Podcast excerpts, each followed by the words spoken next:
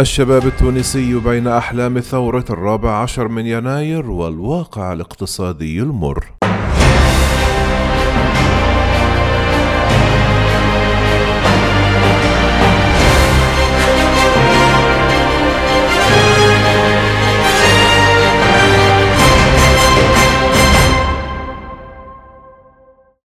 لم يتغير الوضع الاجتماعي كثيرا منذ ثورة الرابع عشر من يناير كانون الثاني لعام 2011 فغالبية الشبان يشكون من نقص العمل ومن غياب الآفاق على الرغم من تواجد العديد من شركات النفط في هذه المحافظة وكونها منطقة سياحية وزراعية بامتياز.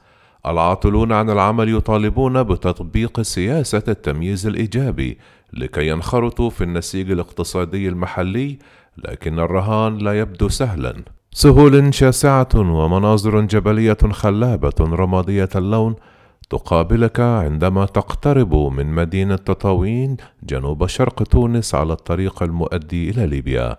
هنا في تطاوين الشمس تسطع في سماء زرقاء والرياح الخفيفة تداعب أشجار النخيل المتبعثرة وسط صحراء من الأحجار الحمراء فينتابك شعور بالراحة والطمأنينة وتتمنى أن تعيش فيها إلى الأبد. لكن عندما تصل إلى قلب المدينة حيث الطرق المزدحمة بالسيارات القديمة والمكتظة بالمارين يبدو المشهد يتغير والإحساس الأول يتحول معه. فتكتشف أن هذه المدينة لم تتغير منذ سقوط نظام الرئيس زين العابدين بن علي في الرابع عشر من كانون الثاني يناير 2011 حسب خالد عطية البالغ من العمر 34 عاما الذي يبحث عن فرصة عمل منذ أربع سنوات ولم يجدها حسب تعبيره. التقينا بهم في مقهى متواضع بشارع إثيوبيا في حي النور رفقة شباب آخرين من نفس الحي كلهم يقضون وقتهم بين المقهى والمنزل أو السوق لعلهم يعثرون على عمل يومي. قال إن الوضع في تطاوين صعب جدا. حدة التهميش ازدادت منذ أربع سنوات. نسبة البطالة كذلك لكن شركات البترول التي تعمل في الصحراء ليس بعيدا من هنا. تفضل توظيف عمال يأتون من مدن أخرى كتونس العاصمة أو صفاقس. فهم يأتون إلى هنا على متن طائرات ويعودون إلى منازلهم أيضا على متن طائرات ولا نراهم أصلا. الغني أصبح أكثر ثراء والفقير أصبح شديد الفقر. شارك خالد عطية منذ عام 2017 في جميع الاحتجاجات التي نظمتها جمعيات عديدة مثل حراك الرابع عشر جوان من حزيران يونيو وحركة شباب تونس وجبهة الإنقاذ الوطني وحركة الكامور في تطاوين كلها تطالب بالتشغيل والكرامة لكن وضع خالد المادي لم يتغير بل لا يزال يقضي معظم أوقاته في نفس المقهى. يقول هذا الشاب مدينة تطاوين هي نقطة سوداء بالنسبة لهم يقصد أفراد الحكومة ورجال الأعمال فهم لا يرونها على الخارطة التونسية بل يجب على قيس سعيد أن يلتفت إلينا وإلى هذه الولاية وينفذ وعوده لأن البلاد ماتت بحسب ما صرح هؤلاء الشباب.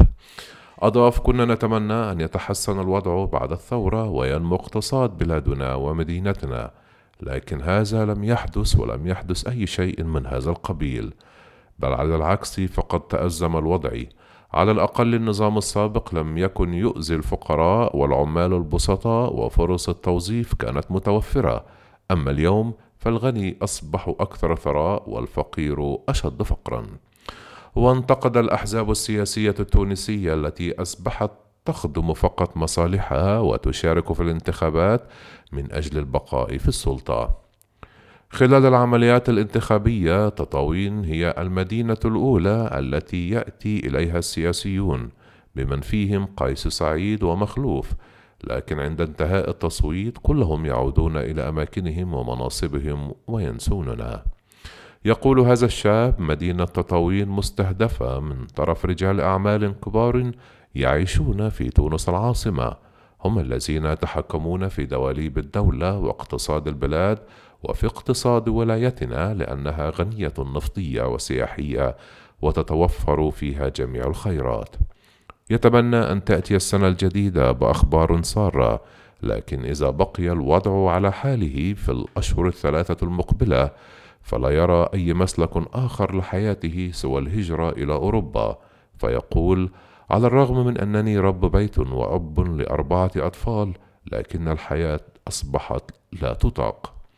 تعيش مدينة تطاوين منذ عام 2017 على واقع السوق السوداء والاحتجاجات المتكررة فالمحتجون يطالبون الدولة بتحسين ظروف معيشتهم وشركات البترول بتوفير فرص عمل في إطار الاتفاق الذي أبرم في نفس السنة بين الدولة وممثلي محتاجي الكامور وهو اسم منطقة تبعد بحوالي 110 كيلو.